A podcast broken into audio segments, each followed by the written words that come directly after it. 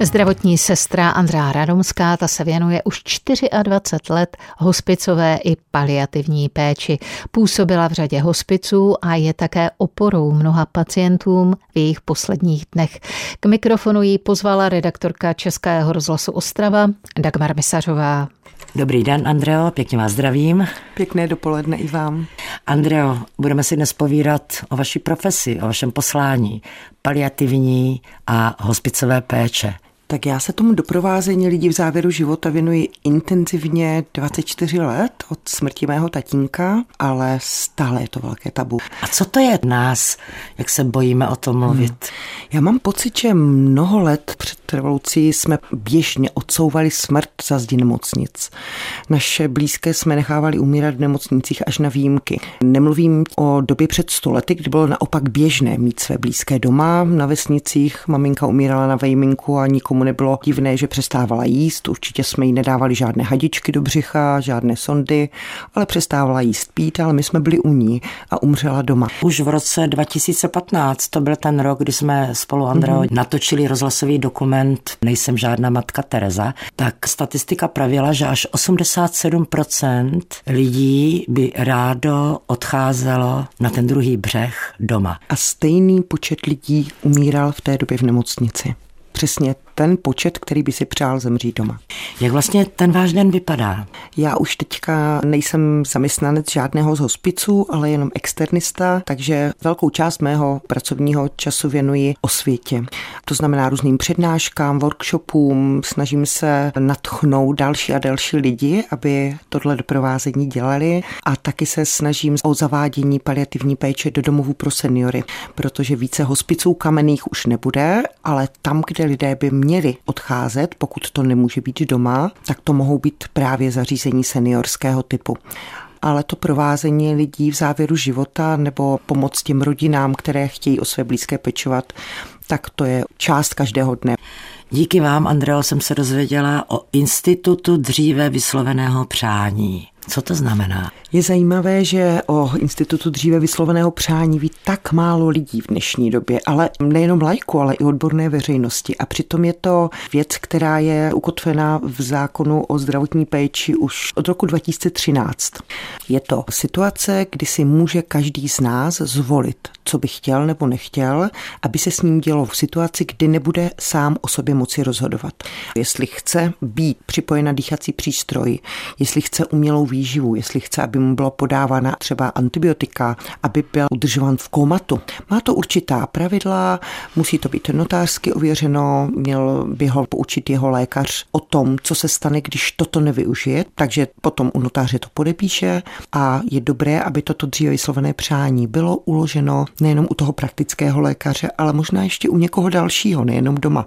Protože jsem se setkala s tím, že někdy vlastně rodní příslušníci to nechtějí akceptovat, protože s tím nějak vnitřně nesouhlasí a když taková situace nastane, tak to schovají.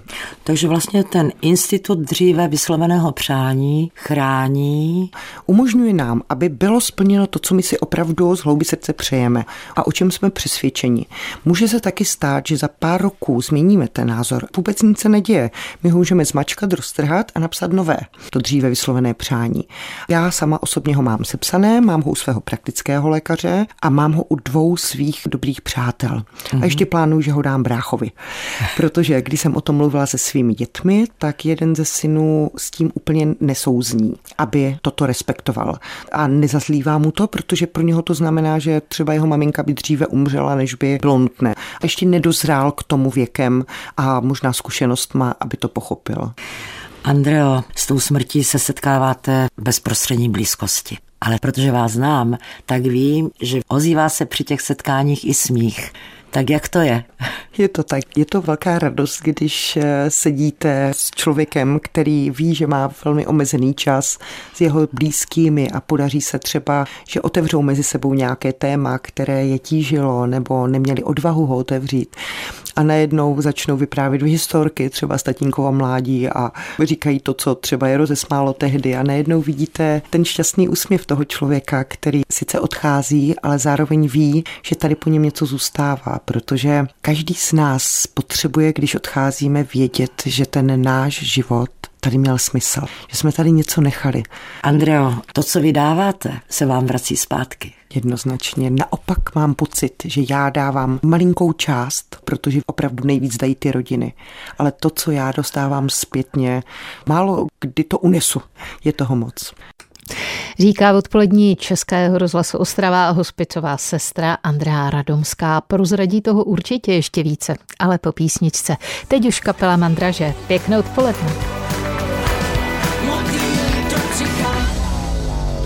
V odpolední Českého rozhlasu Ostrava se pojďme vrátit k velmi zajímavému povídání se zdravotní sestrou Andreou Radomskou, která je spoluzakladatelkou mobilního hospice Ondrášek a Strom života. Je také oporou pacientům v jejich posledních dnech o doprovázení i institutu dříve vysloveného přání, který je u nás zatím spíš neznámý, si s ní povídala redaktorka Dagmar Misařová. Andreo, už 24 let se věnujete paliativní a hospicové péči a vždycky se říká, že když to samotného člověka potká, že to je přece jenom jiné. Promiňte, že to připomínám, ale před dvěma týdny hmm. vám odešla maminka. Hmm. Myslím si, že je to diametrálně odlišné od provázení, protože rodiče, tatínek a maminka, ty máme jenom jedny a Díky tatínkovi jsem provázet lidi v závěru života začala a díky mamince v tom budu pokračovat. Moje maminka zemřela doma, zemřela tak, jak si to přála, nebyla v žádném zařízení, starali jsme se o ní až do posledního okamžiku a zemřela tak, jak by se to asi každá maminka přála, protože za každou ruku jí drželo jedno z dětí. Vy jste bydleli kousíček vedle Pár sebe? od sebe. Já jsem se před třemi lety přistěhovala z Čeladne právě, abych byla mamince blíže a mohla se o ní více starat. A jenom možná bych chtěla říct, pře více toho nejsem asi schopná teďka říct, že prožívám teďka takové velmi zajímavé okamžiky, kdy se ve mně mísí pocity samozřejmě smutku, toho, že už se fyzicky nemůžu s ní obejmout nebo se jí dotknout, tak jak Milan Švihálek po smrti mého tatínka napsal těch krásných pár vět, že na smrti není nic tragického, že se jenom nemůžeme fyzicky dotýkat, milovat, ale můžeme navždy.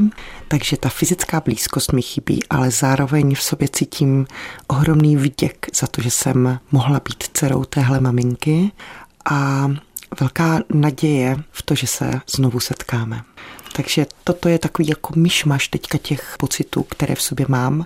Občas mi vytrysknou slzy, když třeba vidím nějaký předmět, kterého se dotýkala a občas se začnu smát na ulici, protože vidím něco, čemu jsme se smáli třeba spolu a někdy jenom stojím úžasle a dívám se na oblohu, kde je mrak, který mi připomíná třeba andělská křídla a říkám si, aha, tak to je možná nějaký vzkaz tam z hora. Je to velká bolest, ale vyspala jste se od té doby, nebo zdali se vám nějaké hmm. sny? Zrovna dnes, když jsem šla tady k vám do studia, tak jsem poprvé po těch dvou týdnech zůstala na noc v bytě své maminky a zdály se mi nádherné sny poprvé po těch 14 dnech a nebyly to sny o mamince, maminka tam nebyla, ale byly to sny o horách, horolezecké sny. Moje maminka byla horleskyně v mládí, přivedl s tatínkem nás k horolezectví mě i bratra, takže to byly nádherné sny, kdy jsme byli někde v Tatrách a bylo to nádherné probuzení ráno. Takže kež by tyhle sny pokračovaly i dále. Slyšela jsem, Andreo, že připravujete takzvané veselé pohřby. ano, veselé. Spíš bych řekla osobité. A osobité, to, že se s nich ano. stanou pohřby veselé, to někdy opravdu na konci takhle je. Já jsem se vždycky snažila, aby každý ten pohřeb, buď někdy mě požádá už ten člověk nemocný, abych potom pomohla s tím rozloučením, nebo mě požádá ta rodina, tak aby byl opravdu osobitý, aby nebyl takový, jak ještě pořád někdy u nás jsou jeden jako druhý hmm. půl hodiny. Mimochodem jenom zmíním, že jsem byla pokutována při pohřbu mé maminky teďka, při oslavě jejího života, že jsme překročili o 15 minut délku, takže musíme doplatit další částku, poměrně velkou velkou, protože na pohřeb máte 30 minut. Aha. A ne, že si tam budete mluvit o 15 minut déle, to vám pěkně napočítají. A kdy vám to řekli? Řekli mi to v chvíli, kdy jsem jako poslední odcházela z toho samotného rozloučení. Přišla paní, která je zaměstnankyně té pohřební služby a té obřadní síně a řekla mi to. Bum. Bum. Dceři pozůstalé, která se právě rozloučila se svojí maminkou. Ale to víc, než se nad tím pousmát nemůžete. Takže snažím se, aby každé to rozloučení vypovídalo něco o tom člověku. Jestli to byl surfář, tak proč by nemohl mít svůj surf opřený o rakev? Pokud horolezec a moje maminka byla, proč by tam nemohla mít opřený cepín, taky liže, ale taky ano. smeták, protože v posledních letech neustále zametala na chalupě a říkala, já si ten smeták snad vezmu do rakve. Ano, dali jsme jí ho. Takže opravdu dělejme oslavy života. Nedělejme trizny, ale oslavujme životy těch lidí se vší důstojností, se vší pětou. Samozřejmě já neříkám, že se máme smát, ale proč ne po tom rozloučení? Například už jsem natrefila v Praze je firma Pohřební klauni, kteří vám s velkou důstojností udělají rozloučení. Takže máte tip. Děkuji, mějte se hezky. Hmm. Naschledanou. Naschledanou. S Andreou Radomskou, která 24 let se věnuje hospicové a paliativní péči, si v odpolední Českého rozhlasu Ostrava povídala redaktorka Dagmar Misařová.